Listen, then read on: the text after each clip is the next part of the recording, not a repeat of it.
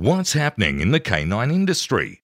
For all the latest news, views, and expert opinions, stay right here for the Canine Paradigm. You'll hear from industry leaders, experts, doyens of the industry, learned colleagues, movers and shakers, and the odd randy guest. Get the latest insights and expert advice from both here and abroad from the people in the know. Now, here are your hosts, Glenn Cook and Pat Stewart. And I'm Lofty Fulton, and I'm out of here. Hey, have I told you about that dream I had the other day? What dream? So I had this dream. Was it a sweaty dream? Nah, Okay. I was on this adventure. Yep. Well, I was in Germany during this dream. You're in Germany. Yeah. Were you And I- wearing Lederhosen? I was, yes. Beautiful. Yeah. Uh, definitely was. And I was drinking steins of beer. And I just got this overwhelming need to buy a dog. oh, I think I know where you're going with this. Yeah. So I just popped on over to House Amberg Shepherds. Oh, why wouldn't you? Yeah. You'd have to. And I know that they have the best German Shepherds, but the German Shepherds. So I bought one of their Dutchies, Oh, Man. the best. Shit mouthing German Shepherd. and so, so then in this dream, I I finished my giant beer and I mm-hmm. took off my Lena Hosen yep. And I got that Dutchie and I put it on a plane Yep. because they can ship them anywhere. It turns out I didn't have to even be there to buy this dog in this dream. Right. And I, I flew it over to the US. Yep. All right.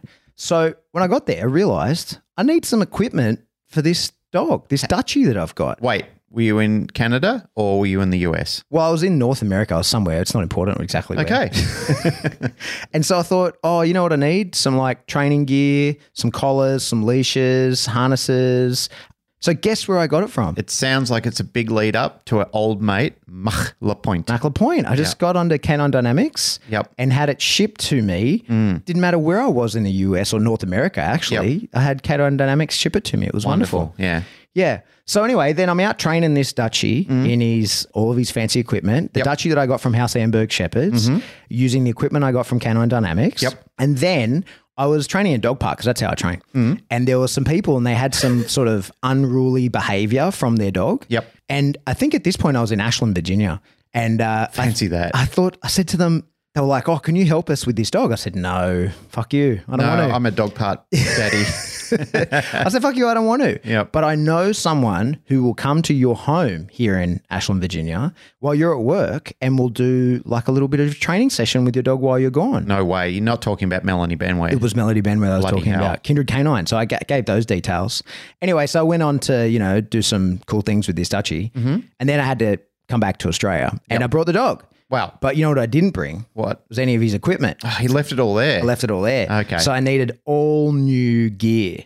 And guess where I got my leashes, collars, tugs, harnesses, Dog Mills, blah, blah, blah, blah, blah. Bullfed Central. Einzweck Dog Quip. Einzweck Bullfed. Yeah. Yep. And when I got here, I realized, oh, you know what? I had been traveling this fictional dog in my dream around in the crate that he was shipped from uh, House Amberg Shepherds. Yep. Well, I need a custom crate now. So I had a custom crate built by the Bullfed, Wow. Einzweck.com. Einzerwiener? Ein's a wiener. Yeah. Ein's a Ein's- yeah. So after your dream, when you woke up, did you wake up with a boner? You've ruined it.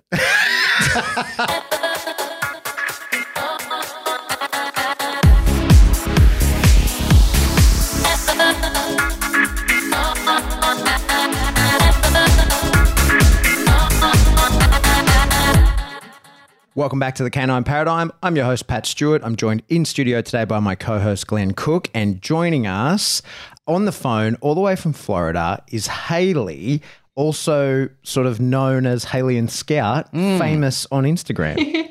We literally got told we would be lynched if we didn't have her on the show by people who have been fans and followers of Haley. So, Haley, welcome to the show. And this is a little story, I guess, about you and Scout. We're big fans, and so are our listeners of Origin Story. So, I think that's where we want to go with this. I just realized as I was saying, Welcome to the show, I have no idea what your last name is. Young, Haley Young. I was like, Haley, drawing it out while I think. And then I was like, no, there's nothing to remember. I don't know it.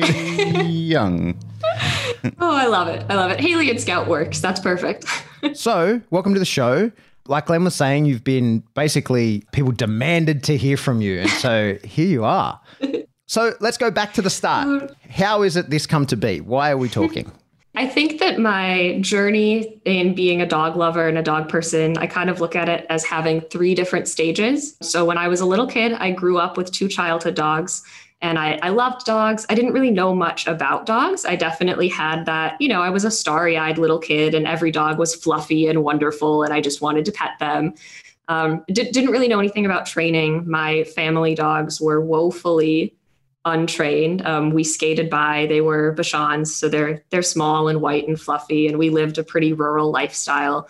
Um, so they never really had much training, but we you know we got to do some things with them. They had a pretty good life. And then when I was a sophomore in college, my family adopted a special needs Siberian Husky. Her name was Snort which she had that name at the shelter and we knew her for about three months in the shelter before we brought her home. So by the time we brought her home it was way too late to change her name. Mm-hmm. um, and this was the first time for me. So you know i knew i loved dogs. I'd always thought that huskies were really cool. In hindsight a husky is a horrible fit for me as an individual and i will never have one on my own. Um, but I, you know, I'd, I'd, always been interested in dogs. And then we brought Snort home, and we were kind of faced with this reality of she's a lot bigger than our old dogs and she kind of looks like a wolf and some people are afraid of her and she was our first you know rescue dog. All mm-hmm. of our other dogs were from breeders um, so that's when i first started getting interested in, in training at all. I didn't really realize that training was an accessible thing before that. I think that i would see dogs who were trained to work or on tv and it just never seemed like something I could do with my family dogs. Mm-hmm. Like my my childhood dogs, Larry and Lucy, could sit or lay down if you had a treat in your hand and you lured them into it. Mm-hmm. That was it. But then when we adopted Snort and I started learning, I realized how how we're training our dogs all the time. Mm-hmm. And I started to get a little bit obsessed with it. I was really into it with her. That's where I learned some of the basics. Still knew next to nothing. I look back at that period in my life now and I'm like, oh my goodness, you were still just a starry eyed little kid. So my my family had snort. I came home from college pretty much every weekend to help train her. I'm the one that taught her very basic obedience, you know, a loose leash walk and some stays and, and really baseline things. She was a really good dog she's pretty weird. She's poorly bred. She's a little shy, but she is submissive and obedient and responsive and wasn't much of a challenge. So then 2 years later, I had graduated college. I was out on my own. I was in a dog friendly apartment and we were dropping off some donations at the same shelter that we got my family's husky from. And that is the first time that I met Scout. Saw her through the in her shelter kennel and she was adorable and shy and reminded me a lot of Snort. And I was absolutely obsessed with Snort. Our husky was supposed to be my dog when I graduated college. She has some special needs and her eyes don't produce really any tears. So yeah, she right. gets eye drops. Yeah, yeah. She gets medicine like seven to 10 times a day. That's something that my my parents, my family has the schedule where they can provide that for her and they mm-hmm. can give her a really good life. But the reality just was that I couldn't uproot her from my parents' house after yeah. living there for two years. It, it wouldn't have been fair to her. So she's really happy at their house, but I was dogless and I didn't want to be dogless. So I, I met Scout. Her name was Zip at the shelter. Zip. And Zip, yep, wasn't a good fit for her. Um, but I, I fell in love with her. You know, she was speckled and had these cute pointy ears, and these are horrible reasons to be interested in a dog. We all know that now. But I took her into a visiting room and she just, she was shy but sweet and had this handler focus. Like she was just ready to pay attention to me. And I put in an application for her, ended up adopting her. And this is when things got got a little bit more messy. So I thought I knew what I was doing. You know, I'd been interested in learning about training with snort. I had taught our husky to walk on a harness without pulling. So, you know, I felt like I knew everything there was to know, right? Which is so silly looking back. And I was told when she was at the shelter that Scout needed some confidence around other dogs. She had had a couple of dog greetings at the shelter where she was really, really fearful. And then she had had a couple where she was reactive and, and blew up and reacted when they tried to greet other dogs. And so she didn't play with any dogs at the shelter. She didn't interact with any dogs there at all. And I didn't see that for what it was when I brought her home. Mm. And I, I knew that she was afraid of other dogs. Like I knew she needed some confidence, but I didn't think about it very critically. So I bring her home to my third floor apartment in downtown Madison in Wisconsin state capital.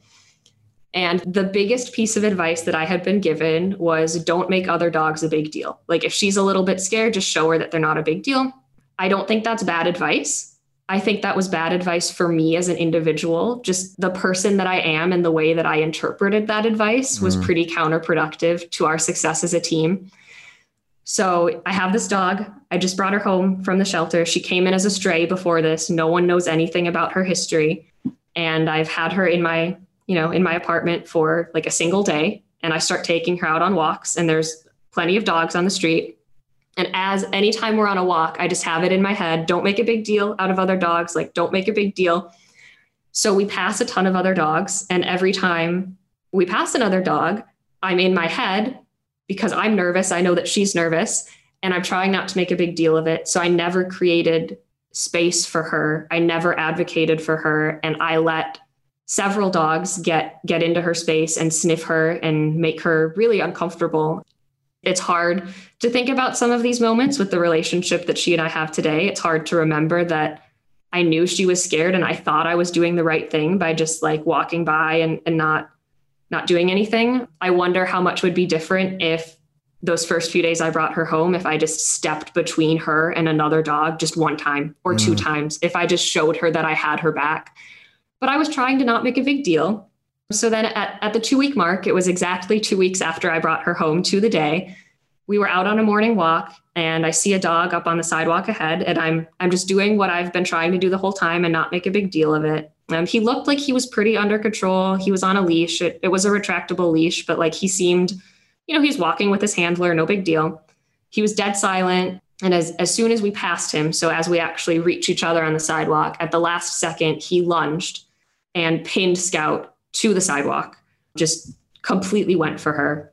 I've never heard her squeal like that after. I hope I never do. Um, she she didn't have physical injuries. I didn't have to take her to the emergency room or anything like that. But that was the moment where it was like someone flipped a switch and every dog we saw after that moment she blew up at them from from a city block away if we left our apartment door and there was a dog off in the distance she would bark and growl and lunge and hackle and put on this whole big show. And I had no idea what I was doing. I mean, I, I had known that she was afraid, and I kind of fell into that mindset of, oh, all dogs need is love, and like it'll get better with time. And, and I was just kind of naive about the whole thing, to be honest. Um, my heart was in the right place the whole time. I've loved her from the day I brought her home, but I did not know what I was dealing with. So now I have this fear reactive Australian cattle dog living with me in a city. I'm sure that all of the trainers listening to this right now are just shaking their heads at my stupidity. but that that's what really kind of started stage 3 of me as a dog person where I went from as a little kid just being really naive about dogs and then with snort I started to learn a little bit about training and realized that you can grow with your dogs and you can build a relationship and it can be deeper than what I knew as a child. And then in the last two years with Scout, I've really, really just come to appreciate the depth of relationship that we can create with dogs. We've done a lot of work on her reactivity. She's still, um, she's still a little scared of other dogs. Like she does not want a strange dog to come up into her face, and I am perfectly okay with that. I spent months failing her and allowing that exact thing to happen. So I'm I'm happy to advocate for her now.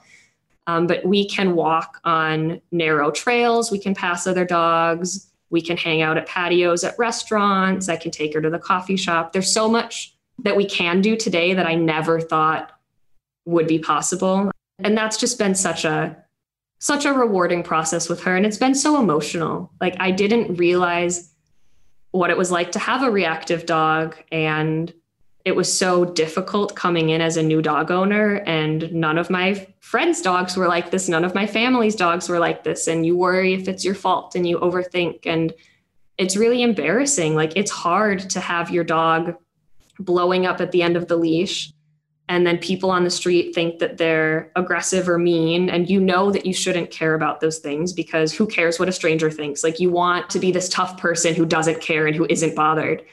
And i was i was so bothered. I couldn't pretend to be that that tough person. I'm a i'm a pretty emotional person. I get nervous easily myself.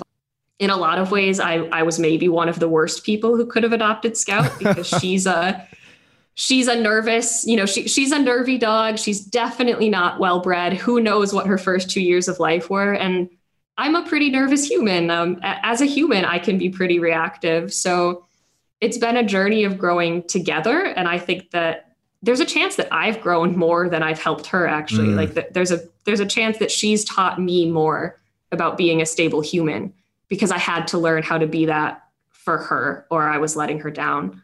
The way I ended up here on this podcast is that in those early days I started an Instagram account for Scout and the purpose was really I knew I was interested in training and I wanted to post about it. I wanted to share about it.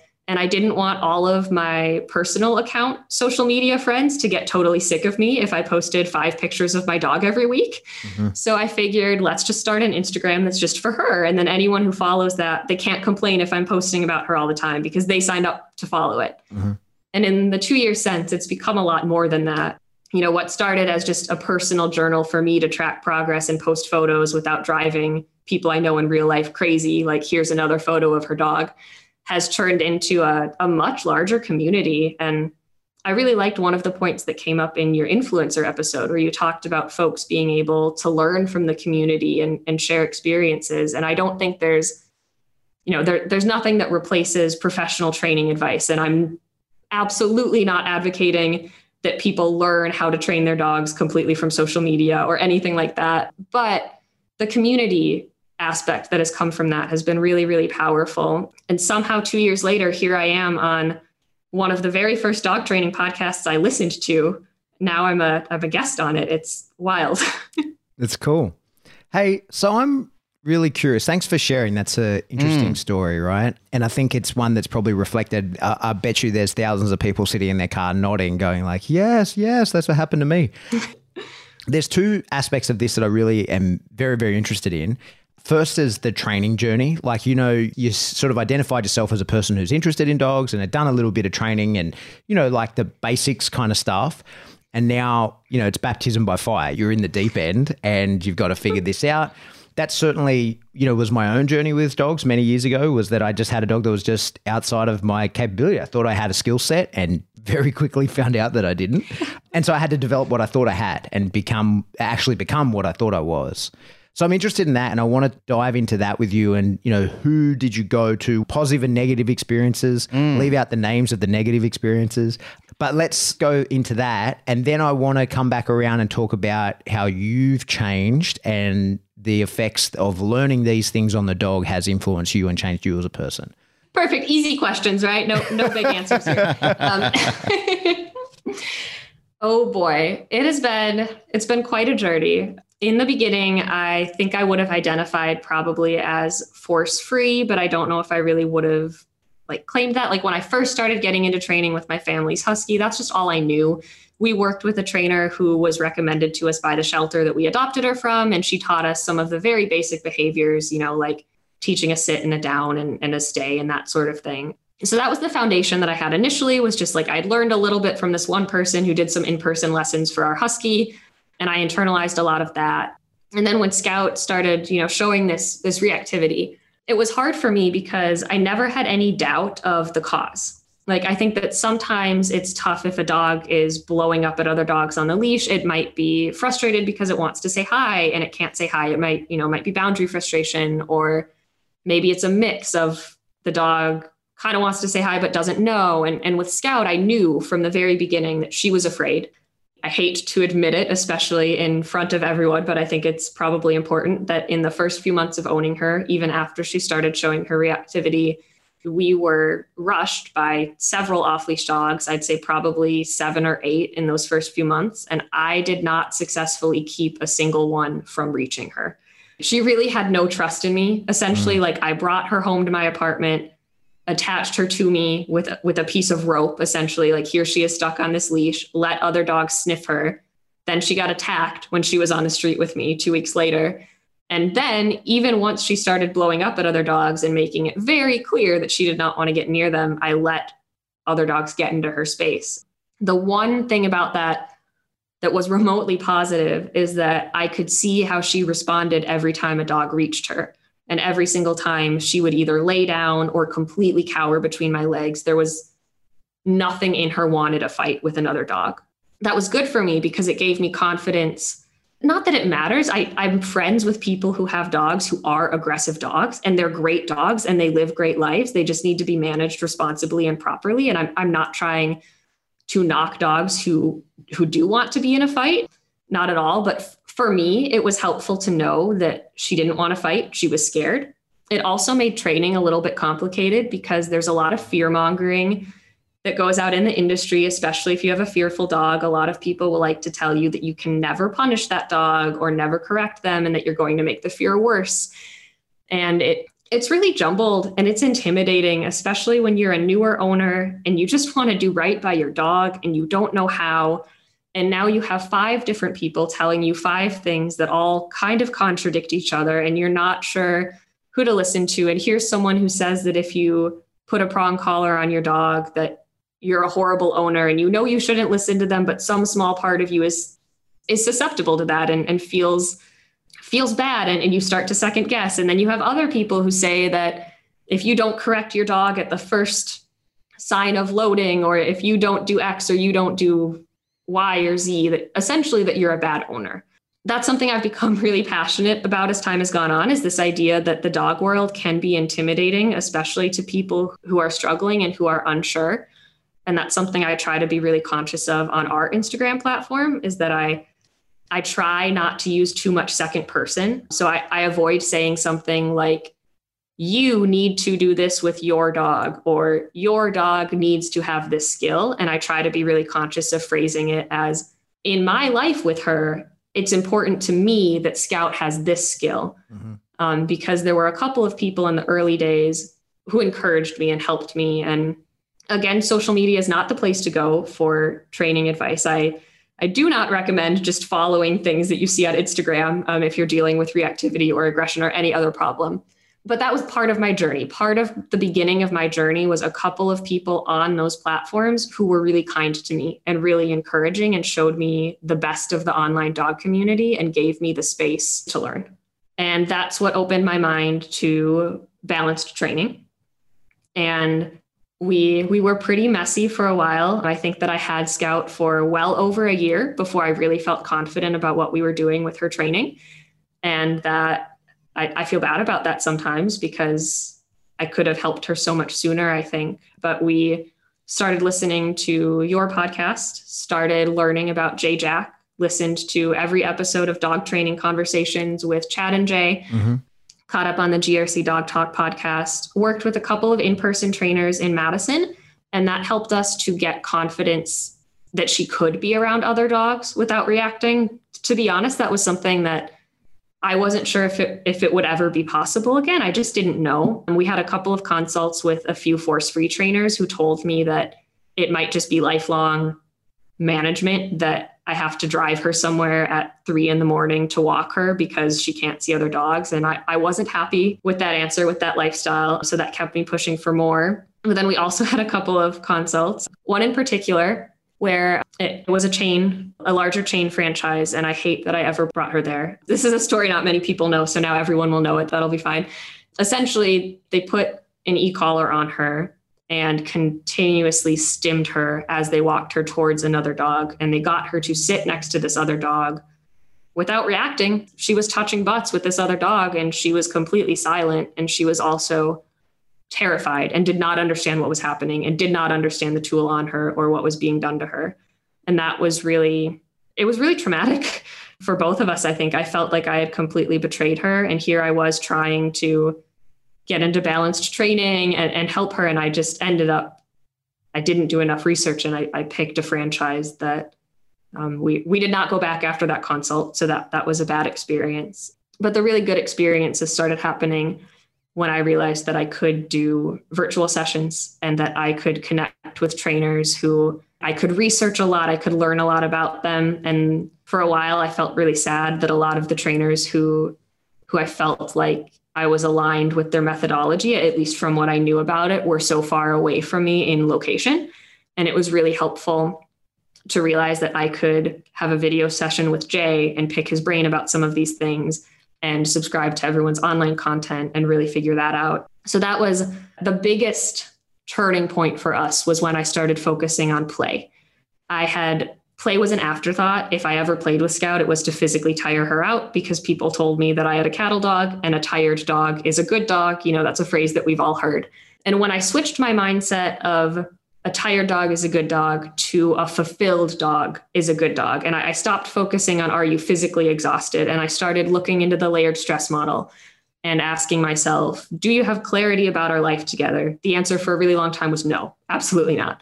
Are you healthy? Do you feel okay? What other stressors are there in your life that when we see these dogs out on the street, you have nothing left in your tank to handle it? That was huge. She's not a confident dog. I wouldn't even say today after all of our work that she's confident, she's fearful in new environments. It took her the, the, first time that she played with me outside of our apartment. We were just in this big open grassy field. It, it shouldn't have been a very difficult environment. We'd been in this field for weeks and weeks and weeks. It's right out back of our apartment here in Florida. And it was such a big deal the first time she played with me there that I just started crying out in the grass with her that she was brave enough to play with me in this outdoor environment that really transformed things that idea of play and, and building her up and also letting her know like i if i had to sum it up it's a it's a mixture of trying to teach scout that reacting at other dogs isn't necessary because one i will protect her. We've worked to build a lot of faith in handler. I've gotten to intercept off leash dogs since those early days where they all got to her. An off leash dog has not reached her in well over a year. I've kept her safe. I've kept my promise. She's starting to trust me um, also, counter conditioning, desensitization, just training in general, building value in me as as her handler. And then, you know, the second part of that too is that I show her reacting isn't cool. So I, I want her to think it's not necessary because I have her back anyway.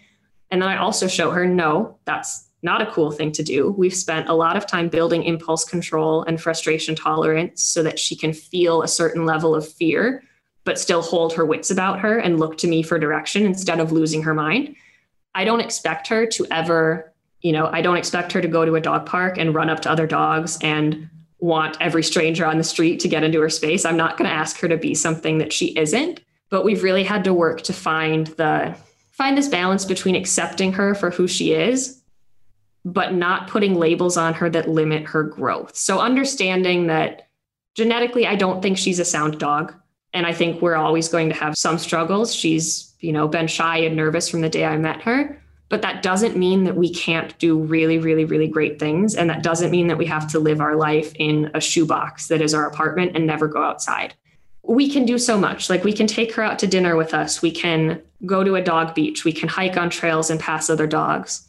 At the same time, I'm never going to take her downtown in a busy city at, at the busiest time of day to a patio that has 20 other dogs at tables right next to each other. Like finding this balance of understanding how much she can do and how much we can do together. And I hope we do so much more. I've only had her for two years and I have really high hopes for us, but also not being sad if she doesn't turn into the world's most social dog. I think that for a while I had this dichotomy in my head that your dog is either a good social dog or your dog has problems. And I didn't realize how much in between there was. Mm. And so the the trainers and the conversations that helped me realize that I could set the standards for life with her and and decide what what was success for us was huge. Like I will never expect her to, you know, sit still while 20 dogs that she doesn't know run around right by her and get in her face. Like mm. I, I will never ask that of her. And there are dogs out there who can handle that no problem. That's no big deal for them. And that's amazing that's not my dog and I'm not going to ask her to be that. But I will push her and teach her and help her and ask her to do so many other things that I, you know, never thought that we could do before. I think that's probably one of the most important things you've said in all of that is that realistic expectations for your dog and accepting limitations where they are. And I think one thing we we often overlook people and in dogs is that a strength somewhere is usually a weakness somewhere else. And so you say like, I'm not going to expect my dog to go out and a, sit on a patio of 20 people and other dogs and whatever. Now, like one of my dogs, Remy, is a genetically engineered weapon, right? Like he is as stable as a dog can be. Hundreds of years of purpose breeding has led to him. He's highly trained. He is everything I want in a dog. But I wouldn't fucking take him to a, a place like that. like I just wouldn't Yeah. do that. Yeah. Because like I don't expect that of him. And and if that were his primary purpose, if that's why I had a dog was to take them places like that, I could train them to do that.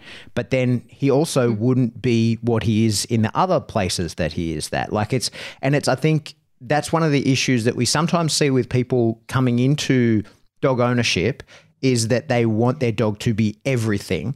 And for sure, some dogs can be that, and it's usually because they're just kind of driveless. Like it's usually the like what you don't see is dogs that can go everywhere and mm. then perform as well, right? The dogs that can go Yeah. everywhere just kind of exist, and they're happy dogs and whatever, but they're also not going to win any obedience competitions. Like that's not happening. And nor do the people mm. want that from them, right? So I think that's one of the Yes. that's one of the things I find the most challenging, especially in my space. But it also exists in sort of the working, sorry, not just outside outside of the working space. It exists in rescue and normal pet dog owning and everything. Is having realistic expectations of your dog, and it it's not even just to do with the dog. It's just reality of everything. Like you can't be a power lifter and a sprinter. Like that's not going to be a thing. And so when you expect your dog to be highly aroused and under control, you can't then also expect him to be like, no, just sit here for six hours and do nothing and don't display any drive in spite of all the stimulus that you know comes in in front of you. Mm-hmm. I think it's also it's the image that communities and societies put pressure on people too to believe that all dogs are frolicking in fields with hundreds of people and other dogs. Yeah. Haley, we run a lot of boarding and daycare and training centres in New South Wales, in, which is located around Sydney. And there's a lot of dogs that just don't enjoy the company of other dogs. They don't enjoy the daycare model. So it, it doesn't work successfully for people. And people like yourself, when they're new to the industry, they're very confused about that because when they look at online marketing or when they look at some influencers, it's suggested to them that there's something wrong with that, that that's not the right. Exactly. Yeah. And you mentioned it before when you started talking about you didn't want to represent that image as a, an influencer and you haven't. Like when I looked at your Instagram account and I went through and flicked through and looked at the story and you know what you were doing with Scout, what I gleaned from that is that you're representing hope to the community. That you had a dog that had a problem and you know through time and patience and care and love that you've got a dog now that you're more confident with and the two of you have grown together. So that's what I got from the story. I didn't get like you were sitting there going, you have to do this and you've got to do this. and I'm, I'm glad to hear you say that. And it's funny you did say that because after Pat and I did that episode, I got contacted by people who are influencers or consider themselves influencers and basically said, Hey, if I ever do anything on the account that you guys think is a dick move, can you tell me? And I, I said, Yeah, I appreciate that. And I primarily said the same thing that you did is I said, just don't sort of become a dictator and tell people what they have to do. Like just tell people things that worked for you and maybe things that didn't work and share, you know, like the failure and the success of life with your dog and how it's impacted you or you know what ways that you found have been very successful and so forth so I, I, I enjoy that and i appreciate that you did that as well That means a lot to hear. I, I never expected on our Instagram account getting even really remotely big. And it, it's still very wild when someone will message me and say, you know, so, someone who I've never talked to before, I don't recognize their name. And they say, wow, like today was a really hard day with my dog. And I thought about you and Scout and that helped me somehow. And I'm just like, me? Are you sure? Like we still have a whole slew of problems and things that we're working on. But like two big points for me. The first, I was so unhappy with Scout when she first started showing this reactivity and, and I resented her and hmm. she wasn't what I thought that a dog would be. And, and it wasn't healthy for either of us. I was putting all of this pressure on her. And I finally had to sit down and be really critical with myself and say, you know, why? Why did I have a dog? So for me, I'm just a pet owner. I'm not a trainer. I love training. I think it's fascinating. Um, I want to keep learning as much as I can about it, but you know, I don't want to be a trainer as a career and I wanted a dog as a companion. I wanted a dog to enjoy life with a dog. That was my why. And that's what mattered. And that's a why that I get to define. Like, Scout was never meant to be a competition dog or anything crazy. Like, she has an advanced trick title, and, and we like doing things together. We go to group classes because it's good exposure and it keeps us on our toes. But my fundamental goal, my why of dog ownership was that I just wanted to enjoy life with a dog. I liked canine companionship and I wanted to enjoy that. And so I had to get really critical with myself about how do I enjoy that? And one of the ways was just to accept that our life does not have to look the same as anyone else's life. And as long as we are respectful in public and we're not hurting anyone, I mean, that I, I, always hesitate to say people they can do whatever they want with their dogs because there are decisions that affect other people in shared public spaces and there are decisions that are bad for the welfare of the dog and, and i hope that goes without saying but barring those things you know i get to decide what i'm happy with scout doing and not doing and i set the rules for our life. And it would be unhealthy if i let her live in a stressed out state all the time. I certainly i, I see some folks who quite i get quite sad because i can tell that their dogs are not living a, a quality of life that maybe they could be. But i also get like what you said pat where you just wouldn't take remy to that environment because you just like don't really want to. Like i think that's so valid. I think there's so much pressure in the dog world to have a dog that can do all of these things and sometimes I, I sit back and I tell my fiance Sean, and I'm like, look, like so and so just did this with their dog. And wow, do you think Scout could do that? He's a very pragmatic, logical person. So he'll just kind of study me for a second and he'll say, yeah, she probably could, but like, do you want her to? Like, do you want to do that with her? And those moments are so good for me to really be honest with myself and say, oh, like, like she probably is at the point where I could take her to a patio that was super, super crowded. And as long as I kept dogs out of her space, I think she'd be really polite. I don't think anyone there would know that she used to have issues. But I would know that neither one of us would be having as much fun as we have when we go out to the field and we play frisbee mm. or when we sit in a in a pretty empty park and read a book together because that's just the kind of person I am and the kind of dog that she is and there's no shame in picking and choosing activities to spend our time on that make us both feel fulfilled. We don't have anything to prove. I don't need to take her anywhere just for my ego, just to show that we can. That's the absolute bomb right there. And I think that the question a lot of people have to ask themselves is who am I doing this for? Yeah, absolutely. That's one of the worst things about social media sometimes is that there is so much mm. pressure. I felt that pressure when I came in. I was so intimidated and there's this idea of an everywhere dog, you know, a dog that is stable and trained and can come with you everywhere. And I love that idea. I think it's amazing. And I think there are dogs out there who fit that. I also think there are dogs like Scout who could play the role if we asked them to. And I know Scout would do that for me. Like I I know that she will work for me. If I put her in a situation that's hard for her, she will still do her best. And I, I have confidence in that but why am I doing it? And it, is she enjoying it? Just because she could be an everywhere dog doesn't mean that she should be or, or that she'd like to be. I just had to get honest about why I had a dog and if what I was doing was conducive to the life I wanted to live with her. Like I never got a dog to go to dog parks anyway. Even before I brought Scout home, I had no interest in going to a dog park. Why was I sad that my dog didn't want other dogs in her face. That's a perfectly reasonable thing. I don't want strange humans in my face. And I, I kind of had to get over this idea that she was broken or that something was wrong with her. I had to be honest about what things were problems. It's not healthy for her to see a dog and and freak out that much. I mean, it's not healthy for her to be reacting at every dog we see. Obviously, there was a problem and we needed to work on that. But it's okay if she doesn't want strange dogs on the street sniffing her. Like there's nothing wrong with that. And if we're polite in public, if we're safe and respectful to the people around us, and if at the end of the day we're fulfilled and we're happy, and I love her and, and she she loves me and she's happy to be around me and she enjoys me, that's why I have a dog. And I was putting all of this pressure on myself that didn't need it didn't need to be there. And it, it just wasn't healthy for either of us. So that was huge to realize. Like why do I have you? And what does our life need? Like, who gets to set the standards of what our life looks like? Mm. Hey, on the training side, let's talk about that. So, one of the things I think people overlook, and sometimes it gets a little bit left out of the conversation, is that aggression can be extremely empowering for dogs.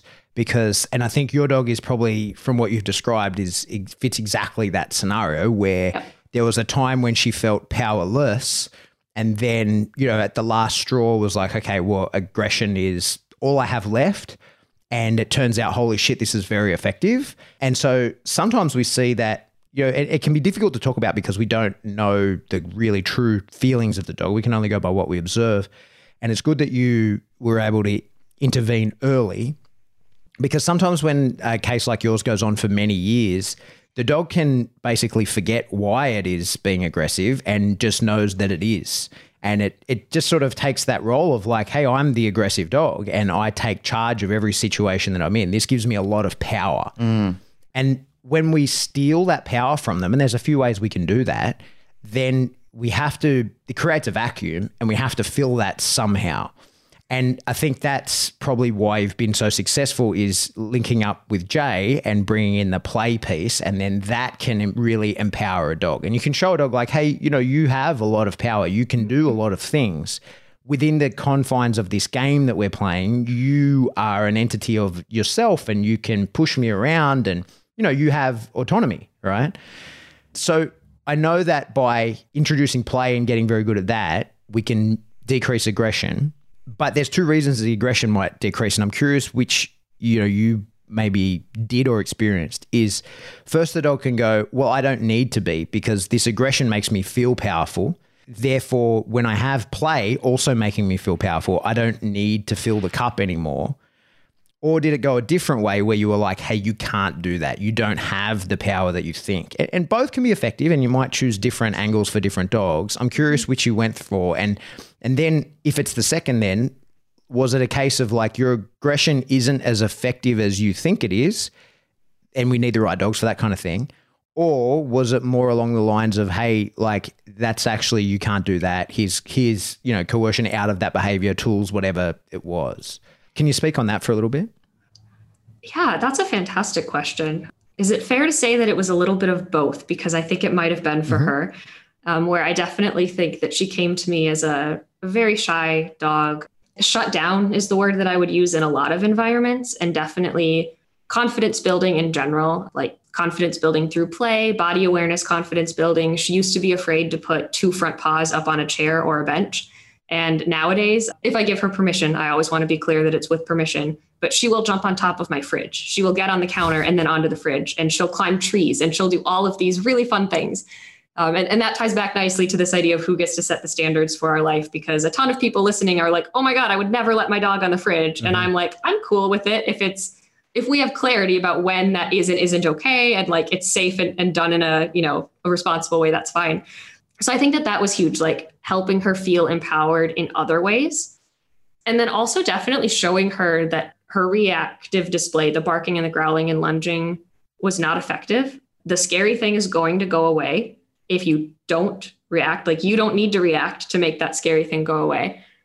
And it's not effective. And, and I'm not cool with it. It took me a while to be comfortable talking about punishment, especially with a dog like Scout, because she is soft and super connected to me. She's physically hard, socially soft. She's very a cattle dog in that way. You know, that's common of the breed mm-hmm. where I am her person and she is so attentive to me. And she, like, if I stub my toe, she thinks that she might have done something wrong and will try to appease me because I'm angry and frustrated that I stubbed my toe. And she can just kind of feel that radiating off of me. So we had a lot of success with social punishment where once we built a relationship, which you know was was also a huge part of the part of the work. I think that we did not have a strong relationship for months after I adopted her, and I needed to build value in myself. Value beyond, you know, I hand fed her from day one, like from the very first day I brought her home, even before she started showing reactivity. There were lots of things that we did um, that, that helped me have value and that helped us. But I had to start building value in myself as a as a fellow creature, and, and play helped with that, like building a relationship that went beyond controlling resources, and that was a little bit more social was really effective for her. And then that social punishment bit, she hates she hates to disappoint me. That that sounds very humanizing. I'm not sure if she understands the concept of disappoint, but but I know you know what I'm saying. Mm-hmm. Like if I let her know that I'm not cool with her reacting, that's incredibly effective. We we did use a prong collar. Um, we still use the prong collar sometimes. We've mostly faded it just because it's harder to give an accidental correction on a flat collar and i'm very clumsy i've been known to trip over the leash every now and again so if she's on a flat collar where i'm not going to act she's very sensitive um, the, the slightest pop is all she needs so i like that we can use a flat collar and the chances of an accidental correction are are less for her again that's just something for us as individuals mm-hmm. we still use it it's still in our toolbox that was really helpful to break some of that intense fixation in those moments but really, what the type of punishment that worked after that interrupter was social punishment and saying, hey, you don't need to react. Like in the first place, like I'm not. I'm not going to make you feel helpless. I think that for a while, what I did was try to punish the reactivity, but I didn't really show her that I was advocating for her. So I put her between a rock and a hard place because I was like, okay, you can't do this aggression thing, but also there's no way out of the situation. Like Yeah. you just have to deal with it. And that is very unfair. I cringe. It's hard to look back on those moments. So a huge part of it was, you know, this this isn't necessary. I will take care of you. No, reacting's not cool. Like you can't overreact. You can't yell at every dog you see from across the street. That's not okay. But you don't have to because if you don't yell at the dogs, I'm not going to force you to get right next to them. Like it, it was it was sort of an agreement that has gone back and forth where she holds her head together. She looks to me for direction when she needs help. She exercises the impulse control to feel emotions and not immediately act upon them. But I hold up my end of the bargain too. And we live in an apartment building still. An, an example of this is if we are going out for a bathroom break and it's late at night and we get surprised around a blind corner by someone whose dog is right there in her face and I don't I don't see that dog. I'm not prepared. I usually walk her in a heel or in middle in the hallway so that we can avoid those situations. There have been times where, you know, we've gotten ambushed and she might still let out a bark or two. She'll get startled. I'm okay with her getting startled. I'm okay with her having emotions. I'm okay with her having initial reactions. It's the recovery. Mm-hmm. that point that you made about the recovery, I think that's essential news that everybody needs to really listen to. I was just literally talking to a group of students about this the other day when we were talking about puppy socialization. And there's a lot of times where people get really concerned that if something happens and a puppy gets startled. And I said, well, that's normal behavior. When a puppy gets startled or when a person gets startled, they react to it. The reaction's not a problem. The recovery is. Like if it takes you a long time to recover to it, like if that pup just runs away and hides for long periods of time, that's certainly something that I'm going to say that's a key issue in itself. But if you drop something and the pup jumps or shrieks or something like that, and then turns around and walks over and investigates it, big deal. That's fine. No problem. The other point that I also wanted to raise too, which was essential in the conversation that you were having, and it's a really good point. I think we've said this more or less together when we've been talking, is there's a lot of times where people in the community were talking about reactivity and aggression, and people will always say, which I absolutely adhere to and agree with, is that you can't punish fear away. Absolutely agree with that. But when a dog has been instrumental in its choices, like it's saying, I'm scared, but now I'm going to be violent towards you, you can punish that as long as that's not connected to the fear itself. But if the dog is thinking, well, I'm going to, you know, like I'm going to try and attack you or I'm going to lunge at you or anything like that, you can tell the dog that's not okay. You know, you can't do that. It's okay to be fearful and we can deal with that. We can work on that as a separate issue, but you're not allowed to then respond and be violent towards other dogs. And that's very confusing. And there's a lot of conflicting information out there in the public about that at the moment. I mean, we've had dogs in here before that have been scared, and we know that. We understand that the dog is scared, and we work on that as a separate issue. You know, we try and tell, help the dog feel more powerful and confident in other areas. And as Pat said, you know, like when you start removing that and you create that vacuum, you allow for other other activities to fill that space, such as the plaything. I love that. I think that's great. And the great thing about doing this podcast and listening to people with their different thoughts and their different techniques is it gives you other ideas of things that you can plug in or bolt on to an area that's occupied by nothing or something at the time that's adverse to what you actually want. So the whole discussion around aggression brings out a lot of emotions in people as well. And the other thing that they do, and listening to your story on this, Haley, is a, another thing that people do do, which is disappointing, is they do get somewhat down the way of repairing what's happening with the dog. And then they feel confident again and say, okay, well, now that you're feeling better about yourself, we're going to go back to a dog park. And they take the dog down to an area exactly where the dog doesn't want to be. Whereas what they really need to do is understand, I wanted this, but I'm not going to get that. That's not what's going to happen for me. What I've got is a dog that has a different lifestyle than the one, it's not the fairy tale story that we really wanted at the start. That's okay. We've got a different relationship and we've learned about each other along our little journey and we can cut a new path now. Something that wasn't originally in our game plan, but our game plan is modified and changed along the way. And that's a conversation a lot of people in your predicament originally have to come to terms with. And it is something, unfortunately, that you do have to come to terms with that because fundamentally, a lot of people, when they get a dog that's solid, let's talk puppies again. If you get a puppy that's well bred, very confident, and the breeder's done an amazing job, you start at zero. Whereas when you get a dog from a rescue center or you adopt a dog from anywhere or get a dog from a, your next door neighbor and it's already got these aggression issues or fear of the environment, you're starting sub zero. So you're starting in a negative aspect. So you're starting like negative five or something like that. Then you need to build yourself back up to zero and start working on your fundamental core behaviors from there on in. And that's a hard thing for people to process, especially when they mm-hmm. really don't understand much about the relationship of them and the dog together. But you know what? It's Yeah. actually character building for a lot of people when they do this. It's like climbing a mountain. I say to people a lot of times, once you get through this, you're going to be a whole new person. And it will really give you a different set of directives in life. I know you said this at the start, which I really appreciate because I, I see this in so many people and I think it's such a beautiful thing is that it helps them grow as well. It's not just about the journey of fixing the dog, it's somehow along the line you fix things in yourself as well. And I think that's a lovely thing to see. I couldn't agree more that growing with Scout has it's made me such a better person in that I've always been a pretty insecure person. I mean, I'm young, I look young, I've never had that much confidence. There've been so many areas of my life that just all throughout you know, all throughout growing up, I've I've had some issues with that I really needed to work on. And then having Scout and being responsible for her is part of what lit that fire underneath me to address some of these things because how can I help her be less scared, be more confident, be less reactive if I'm also those things? Mm-hmm. And and having the confidence to say this is our life and we're happy with it and that's enough.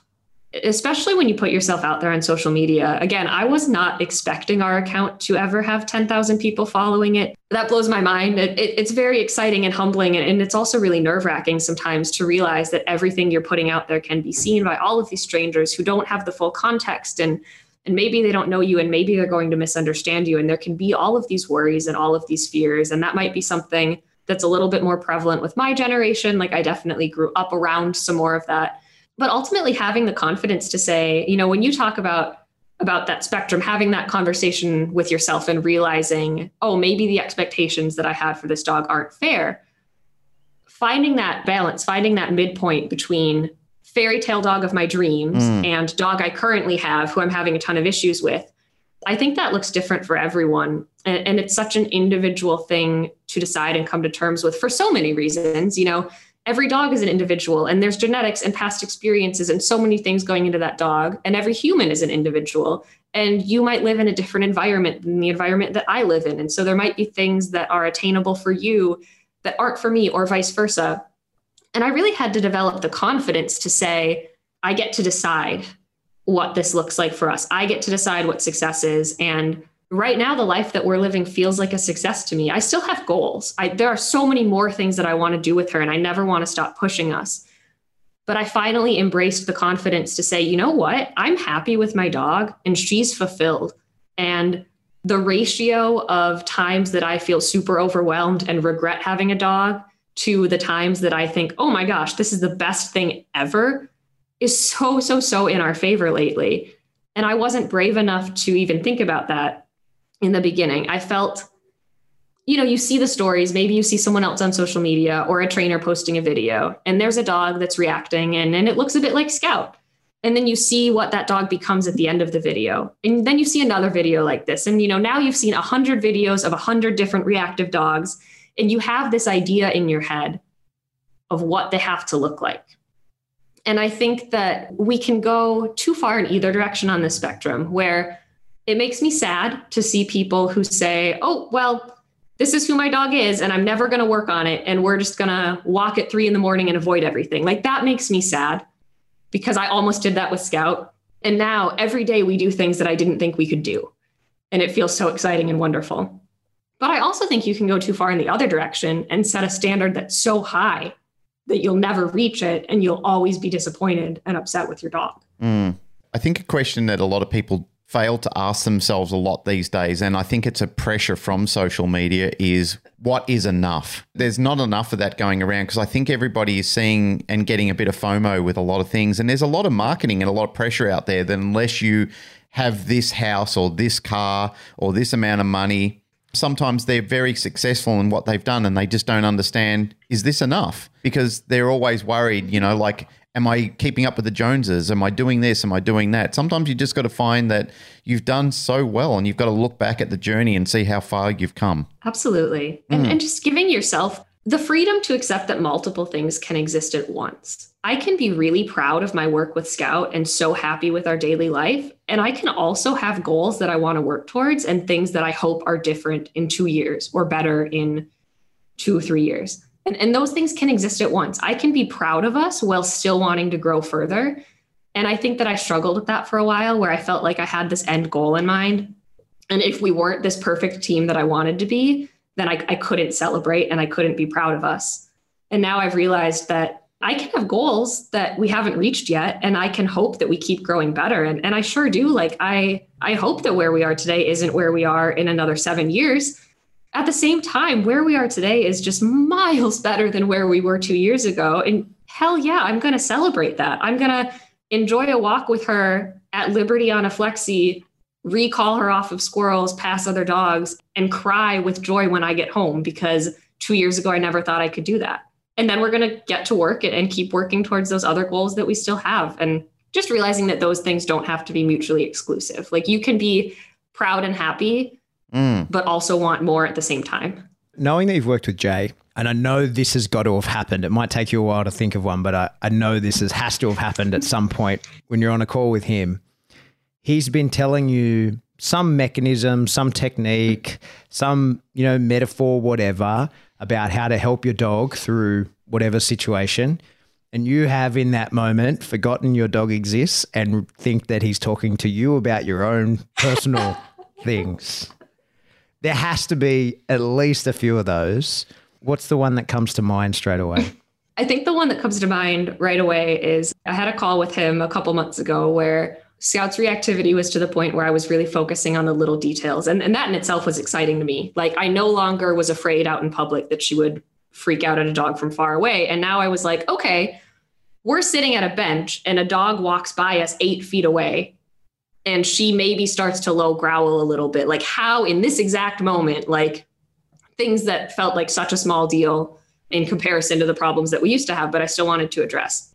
And he told me an analogy where he's he's okay if his dog growls a little bit or communicates that it doesn't like something in the environment, but he's not okay with his dog yelling across the environment at that thing. Mm. And, and the example that he used is, you know, if you're you're at a bar or a restaurant with a buddy and somebody walks in that, that your friend absolutely hates and your friend kind of elbows you a little and they're like grumbling to you and they're like oh like i just can't stand that guy like i hate that guy. You're fine with that right? Like you know if they keep doing it excessively if they start ruining your night because they won't stop complaining to you you're going to tell them to knock it off like you're, you're going to be straight with them.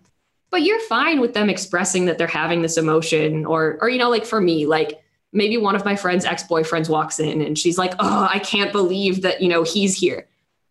But it's so different if that same friend you know her ex-boyfriend walks in she stands up and starts yelling at him when he comes in the door.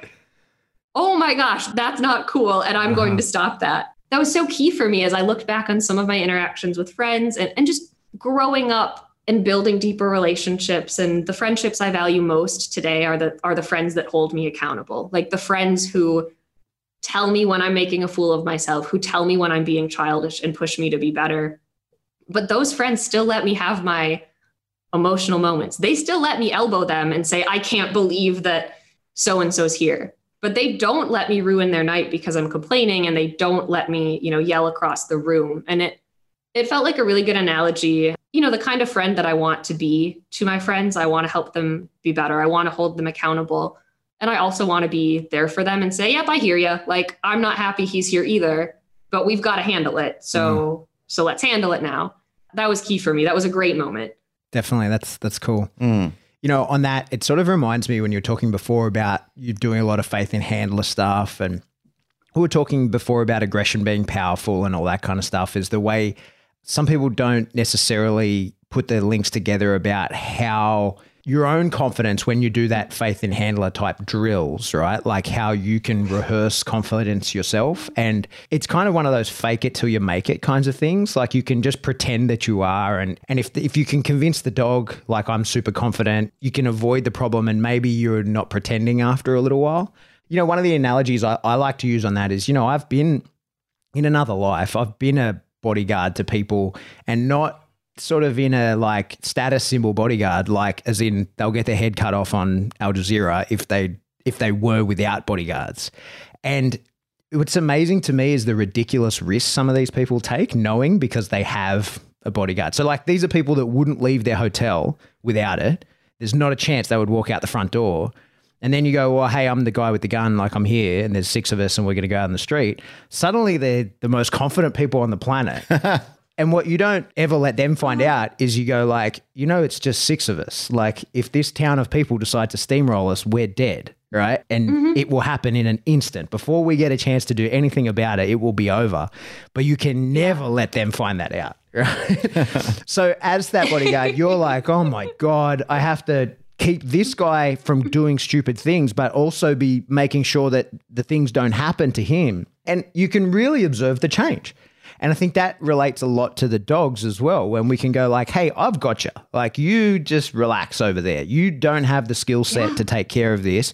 And frankly, neither do I, but you can never find that out. Right. and and so long as the, I interrupt uh-huh. all the problems when they're small and manageable for me and never let them become mm-hmm. such a mm-hmm. big problem that I do get over overrun, then you'll just be fine. And it's an interesting one because I just wanted to sort of bring it up because it sort of relates to what you're saying there. And I often say, hey, aggression is empowering, right? Like you can be, you can feel powerful, and, and, a lot of dogs that are being aggressive do so because they like it. It can start out as being a, like, you know, I've got a problem with whatever, and I've taken charge of the situation, and then they can go, holy shit, I like that. So even mm. before mm. I get the chance to feel bad, I'll take control of this situation and get out in front. It's intoxicating. And it totally can be, yeah. Mm-hmm. But having seen people do that, and because, you know, when I'm talking about these people who have to, they're politicians that I have in my mind, they're aggressive fucking assholes, right? Within their correct environment. And then you put them into the different environment where they know, oh, I don't have a skill set to be aggressive here. I won't show it at all. I hide in my hotel room. And then you go like, well, here's your bodyguard that does have the capacity to be there. They're worse but they they don't yeah. have to do the problem. Their confidence just goes through the roof. So you can really empower through that. And that's one of the things I think with that drill that sort of is so powerful for the dog. The dog gets to see, oh, you've taken control. And by practicing it the way that I'm sure you have, then you get to demonstrate control, but also rehearse yourself. Oh, I am taking control of this. And the effects that that can have on the dog leads to exactly what you were just saying there, where the dog can give you the subtle signal and go, like, hey, get rid of this guy for me, rather than having to say, I have to take control of this situation because as a team, we have to control this space. We need, yeah. you know, we have to regain our power in this moment. I don't need to do that. I can grumble to you and go, hey, fix this issue for me. And if you do, then you can reduce the necessity of the dog to do that because the dog goes, "Oh, you read the play, right? I had to nudge you a little bit, and you read it, and you know, hopefully, I don't have to nudge you anymore." And the dog trains you to advocate for them better. It's a really powerful thing, and and and yeah. I think it gets overlooked when we sort of we're in an operant model where you know, oh, it's a dog's being aggressive, we can punish that away, and the behavior for sure we can. But then when we got to go, hey, there's many ways to increase the confidence of the dog, and desensitized counter condition is just one of them. That's where, as dog trainers, we can get stuck in this like, I'll get a little bit closer and I'll give you food, and you will make the pairing between the two things, right? Uh-huh. Like we can get really stuck in that. Whereas if we think sort of at a more a little bit more ethereally and say like, "Hey, I got you, man. Like I I have the capacity to protect you, and I fucking will. Mm. So like, yeah. just relax, right? And that can be exactly as Glenn you just said, like that, the aggression can be intoxicating. So too can knowing that you will be protected because mm. I've seen it. I've seen people yeah. who uh, have bodyguards take outrageous risks, knowing that the someone else. This is someone else's problem. I'll just fucking skirt through this, and you'll have to protect me. People at nightclubs do it too. Exactly. Like we, you know, like we oh, see yeah. that where an old mate will have three mates with him where he wouldn't usually go up and be aggressive and start a fight. But if he's got three mates standing behind him, all of a sudden, bam, out comes the aggression. Yeah. You oh, can also limit his aggression because he knows he's got these people that will take care of that situation for me. And that's where we see like paid bodyguards. You see mm. that all the time, right? Hey, you have to go deal with that. That's your problem. And when you can convince the dog that I'm the paid bodyguard, like I will do this, I will do this every time, you will mm. never be in trouble, the dog can go like, oh, well, like I don't need to worry about it. And if you let people through, then they must be all right by that stage because I've Yeah. I've seen you stop all the problems. Mm. If someone decides to come through, then they probably are okay. And so, like I say, I, I think that that's one of the layers of depth to treatment in this kind of space that is seldom talked about and seldom really very well understood because as dog trainers that's kind of a hard thing to explain and and to convey in a way that people will believe you What- what's easier to mm-hmm. say is desensitized counter condition you know punish behavior like all the things hmm. right yeah but Yeah. and it still is just desensitized counter condition it still is the exact same But thing it's a form of. yeah, but hmm. it's not a "Oh, variation." we'll, we'll get a bit closer. We give the food. You think the food? This thing gives you the food. like. It, hmm. it's just a, it's another layer Yeah. to that where the dog goes, okay, like I'm not in the trouble I think I was in, and this isn't going the way that I think it was going. I love that you phrased it like that too, because I used to sort of half heartedly do faith in handler because I was holding on to some embarrassment that Scout might react. And I was afraid that, you know, I was afraid of my dog looking like an asshole. And that prevented me from fully focusing on what she saw as the problem. And she could tell when my attention was divided. When I was paying some attention to this dog that was trying to approach her, but also a lot of attention to her, like, I don't want to humanize her too much, but I'm pretty sure she was thinking something along the lines of like, stop looking at me, like look at that, like stop that thing.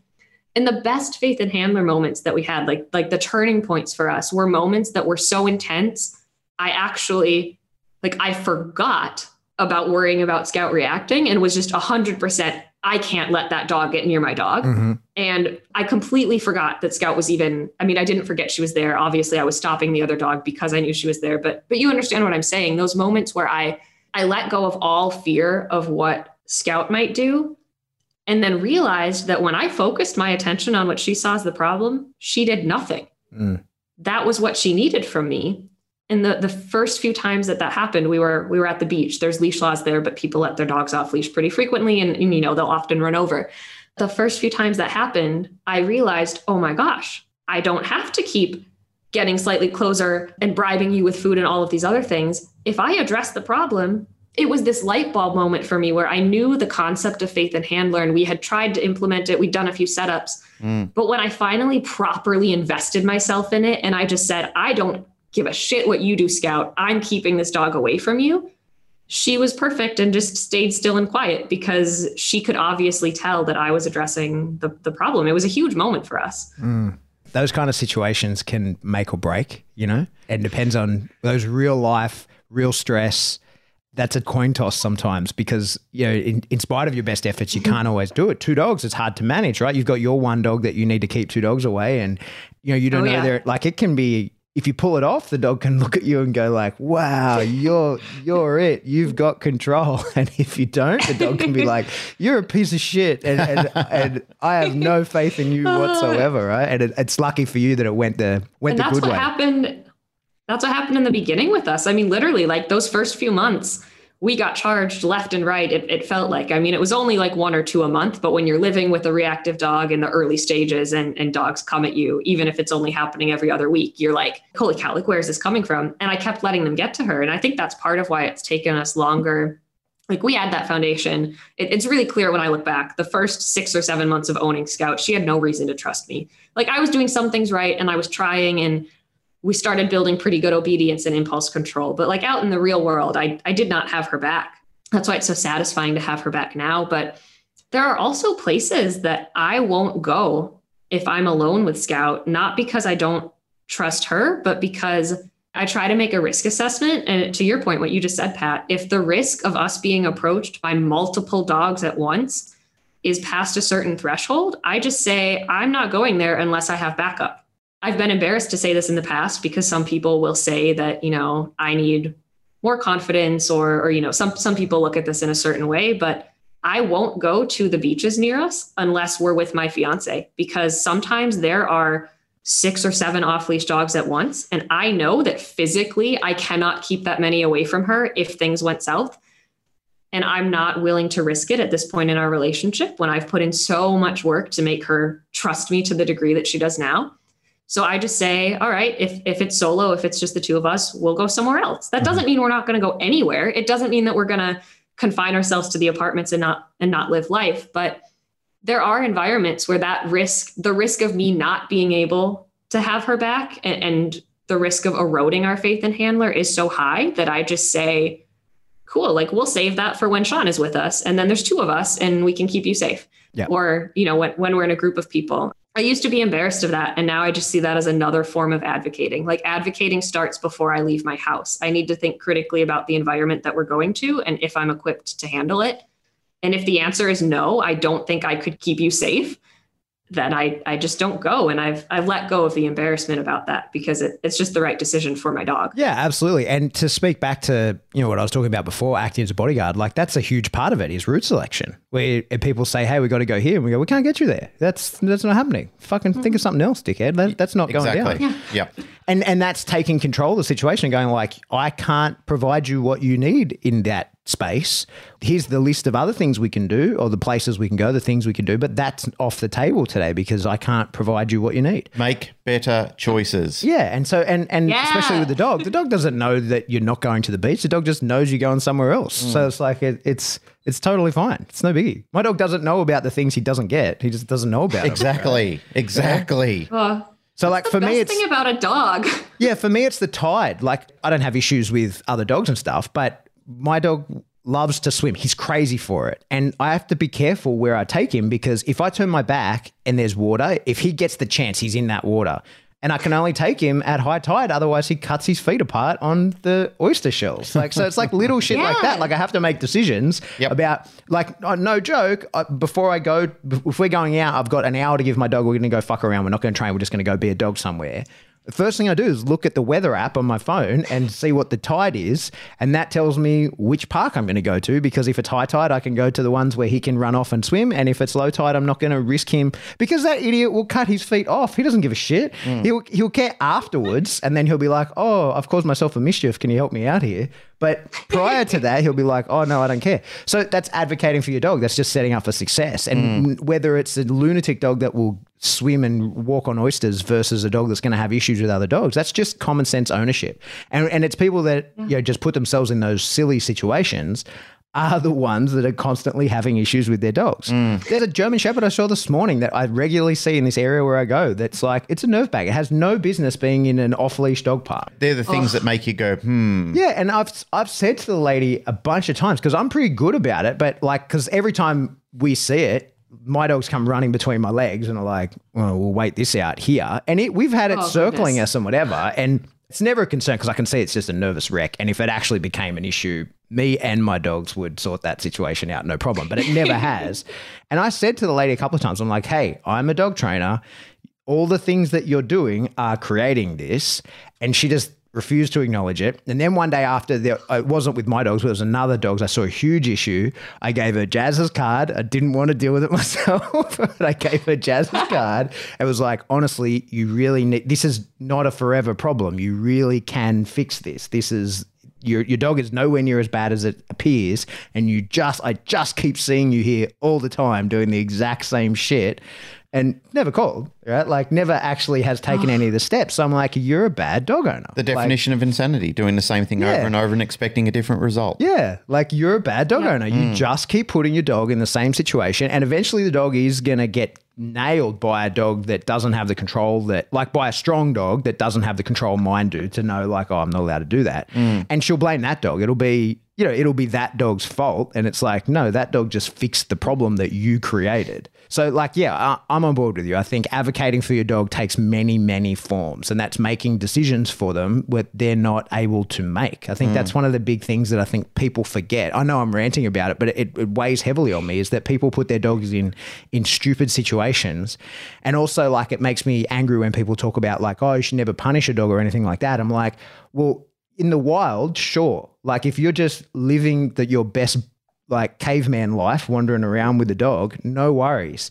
But you've we've created this artificial environment for the dog and it's not intuitive to the dog. There's things that he shouldn't do that will get him killed and he doesn't know that because it's totally it's totally outside of his brain power to understand that a car is going to just cream him. So Yep. like I have to educate him on that and there's ways to do it and if he does the wrong thing, punishing him is the correct thing. And there's many forms of punishment, but like showing him you can't do that. I do it with my dogs, I do it with my kid. I have to go like, "Hey, this is not the real world. This is not intuitive to you. You can't know that you shouldn't do that. I have to educate you on that." And funnily enough, dogs do it to each other. Exactly. Mm. Hey, you can't do ah. that. Bam. Here's Animals do it to each other regularly. Yeah. Yeah.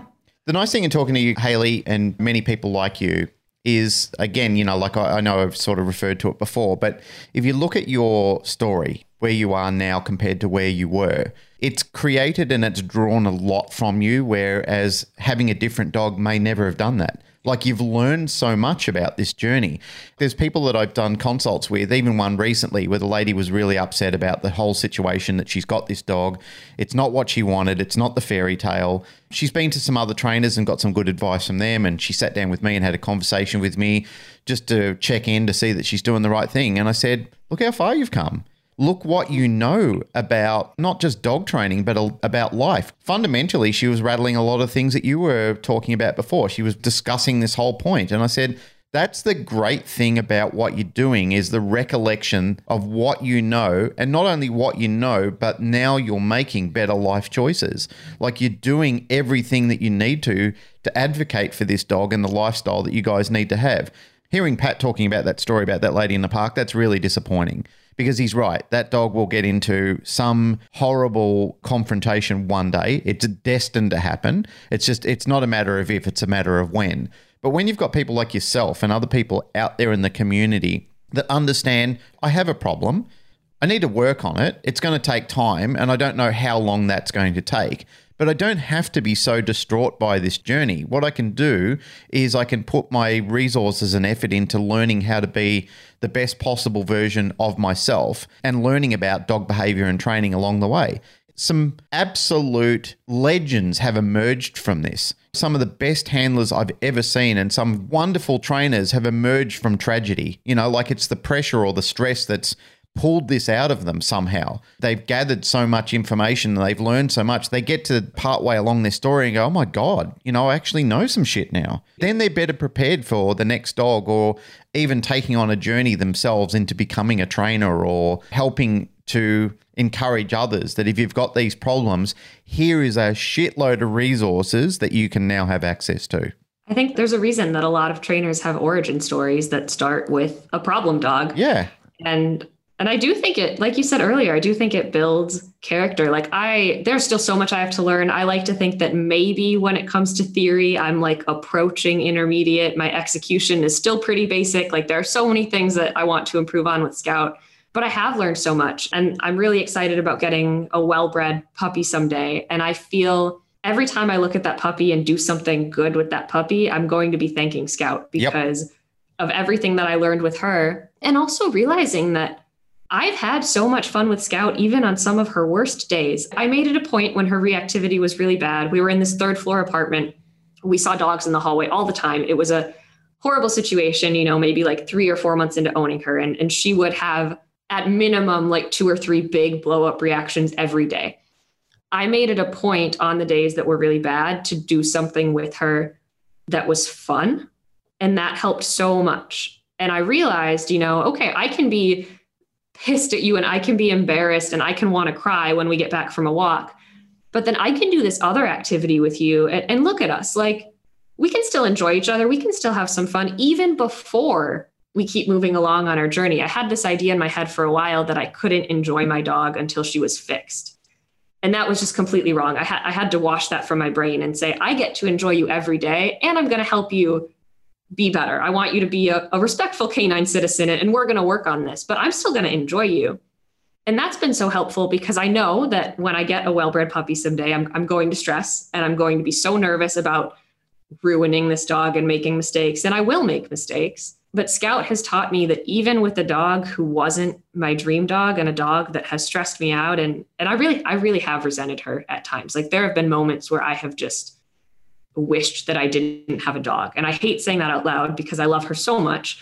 But she taught me that I could enjoy so much fun and so many great moments, even with this dog who had these issues and was imperfect. And if I could enjoy that much with her, just imagine what I can enjoy with a dog who has solid genetic. Like, there's no, I, I can't, I feel like I can't lose anymore mm. because there were days that I thought she was the worst dog in the world. And I, I really was over my head and we still came through it and i love her and we have so much fun. And like if i could do that with her i just feel like we can i just feel so much more empowered about owning dogs in general just mm. just the journey in general. Like i feel like i'm ready to enjoy what comes and accept the mistakes and learn from them and just say you know what? Like it's not that bad. We'll get through it. We're we're sad right now but think about where we'll be in a month or two months or a year and just kind of you know keep moving along I think there's a lot of times where I've had things that have not gone so well for me. And I was talking to Pat the other day. We are sitting in the kitchen having a conversation,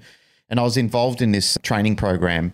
And the first day went horribly. It was horrible. It was my nightmare session. And, you know, I sort of I went back to the hotel room that evening because it was a whole week of training. And I thought to myself, this just isn't going really well. And I just thought, you know, do you throw in the towel at this point? But I sort of sat there and I thought to myself, how do I turn this around? Like, how do I look at this situation objectively and not focus on the negative? Like, there has got to be a way that this can change. And sometimes that's in changing your own attitude and your own game plan. Like, you can go into everything with a plan, but then you've got to look at it. I have to modify what I'm doing here because this is not working, and more of the same will just get me nowhere. You know, I see a lot of that in a lot of people who are frustrated by having the dogs that you had. And listening to you talking about at the start where you had her and you're thinking, I wish I didn't have this dog, and then feeling guilty about that. But I think there's a lot of times where people have thought exactly the same thing and they never say it out loud, but they definitely are thinking it. But I think the way that a coping mechanism or a strategy that I can encourage people to have out there is try and come back and bring yourself back, you know, like try and calm yourself down about it and think, how could I handle this differently? What could I have learned from this situation? How could I have done it differently? As Pat said before, could I have gone to a different location? Would that have helped? Was I not reading the signs? Did I go one more time where I really shouldn't have? There's so many things that you can, you know, when you look outside of the situation that you're in, because once you're wallowing in the situation, you tend to go into a bit of self loathing and pity, and there's a lot of emotions that you feel about it at that point in time. Whereas if you can sort of bring yourself back, put the dog away, have some separate time from each other, calm yourself down, and think, all right, I need to come up with some better strategies and even write them down if that helps you. If you're a tactile person and you need to actually put some, you know, pros and cons on paper, what could have been different? How could we approach it different? How can I be different? How can I even think differently about that? You might not even have the answer yourself. You might need to ask other people, you know, learned people that you trust in the industry where you could say, I did this thing this is what happened. What do you think that I could have done? And the community can actually help. Access to a great community, which we have. And that's one of the things that I love about the canine paradigm and the communities that we're involved in is that we have a great resource group of very learned and very caring people in our community that do give beneficial advice. And you can look over that and think, yeah, that might work, or that really could work. And you could look at a selection of choices and think, maybe I'll try that. Maybe I'll just go out and try it a different way with a different attitude and we'll start clean slate the next day. I think that's huge. Mm. Just being willing to just to keep going and to remember to have fun along the way, but also not to lose sight of what is possible. And, and that's been one of the biggest ways that I've grown is I've just become more confident and I'm in making Scout more resilient. I've become so much more resilient. We've had awful days where I feel like I'm failing her and like maybe I'm the the last person in the world who should have this dog and her life would have been so much better if someone different had brought her home from the shelter and, and I'll have these thoughts and feel so awful. And every single time we get through it.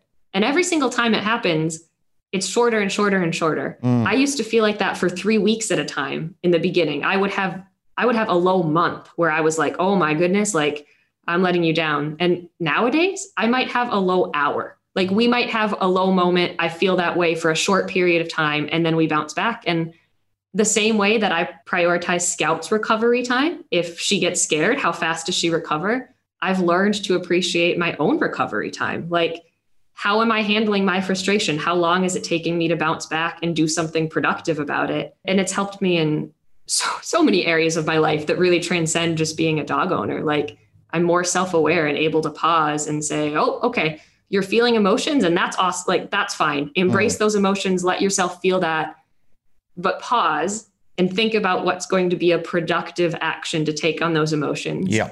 And don't let yourself wallow. And I, I'm far from perfect at that. I definitely am still working on this the same way that, you know, we we're always all still working on things, but that's probably been the biggest lesson that she's taught me is that recovery time and, and thinking about how do I use this information and what do I do next? Because I can't change that shitty interaction we just had. I wish I could undo it, but I can't.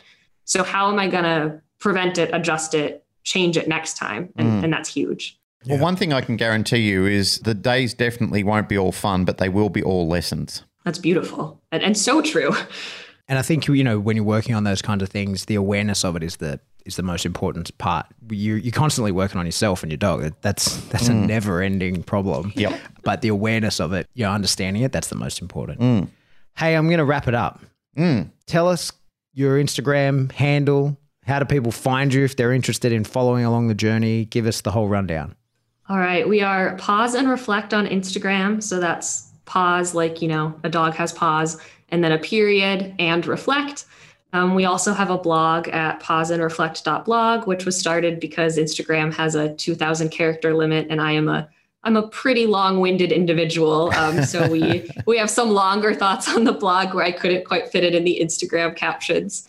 And then we're, we're I'm also in the Canine Paradigm Facebook group just as my name, Haley Young. Groovy. All right. Anything else to add? Thanks for being part of our community, Haley. Yeah, thank you so much. This was wonderful. Yeah, it was a fun conversation. Really was. All right, that's it for another episode of the Canine Paradigm. As always, if you like what you hear, please like, rate, share, subscribe. Do that through whatever subscription service you download us from. If you want to support the show, you know, the best way to do that would be just to tell a friend IRL like in real life. Just go to someone like, hey, here's a podcast you should listen to. Listen to that. Haley's been doing that a lot. Yeah. And not just on the line, do it in the real life. Harass your friends, make them hate you. Push us. or, you know, another way to support the show would be Patreon. Flick us a few bucks a month there. That, that uh, helps us pay the bills. We put some cool content into that. Or you could get a T-shirt from Teespring or a wall tapestry or a pillow. Any, we got pillows. A pillow now. We got pillows. We've got everything. Oh, look, she's got it on. Oh, she's wearing one. Which one is it? Turn around. Show us. It's the um. Is the cool? I started story? box feeding. I started box feeding last fall, so I got this for Christmas. Ah, the box feeding one that Zoe matter. did. Yep. The dimensions yep, yep. don't matter. Yep, that, that was it's one wonderful. Zoe Needy did for us. The dimensions don't matter unless you're harassing me, which is nonstop. Yep. it's still you know at least once a week. That's cool. minimum once I'm glad. a week. I still send like, them to, to you. To hey, uh, still just curious what those dimensions are, and not in a joking way either. Like, like I can't start without it. Yeah, people ask me, and I said, I don't know. Ask Pat. He's, he he loves answering that question. I do not. Uh, and if you want to get in contact with us, best way to do that, if you're after like training information or you want to know the dimensions of the box, post that in the discussion group. You could search up some information there. There's lots of info. But you could also shoot us an email. We are info at thecanineparadigm.com. Goodbye.